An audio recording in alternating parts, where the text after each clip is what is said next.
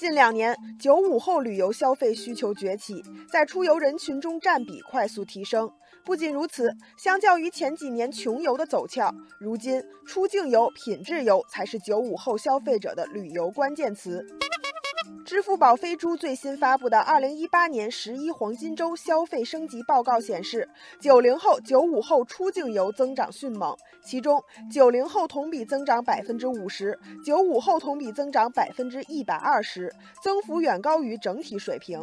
另外，数据还显示，95后单次旅游花销在3000元到5000元之间的最多，占比达到了44%，1000元以下的穷游占比仅为7%。对于这些数据，网友风中的花说，以前大家旅游基本上用一句上车睡觉下车拍照回来一问啥都不知道概括，而如今的95后很多可以说是专家型的旅行者，基本都是自助游加深度游，不再是走马观花。网友反骨说，身边的不少95后虽然都是刚刚参加工作，但是消费观念和以前的年轻人不大相同，不再一味追求节省做一名背包客，而更加注重旅行的品质，已经从体验式旅游过渡到了享受式旅游。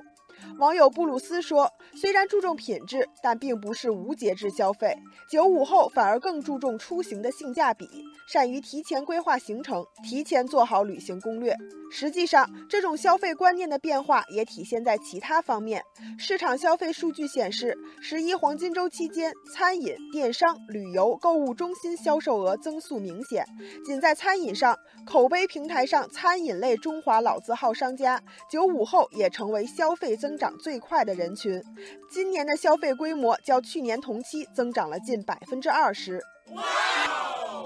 网友金色池塘说，不仅是消费观念不一样，对于生活的观念也不一样了。95后的旅行频率比80后、90后更频繁，说走就走的旅行在这一人群中十分普遍。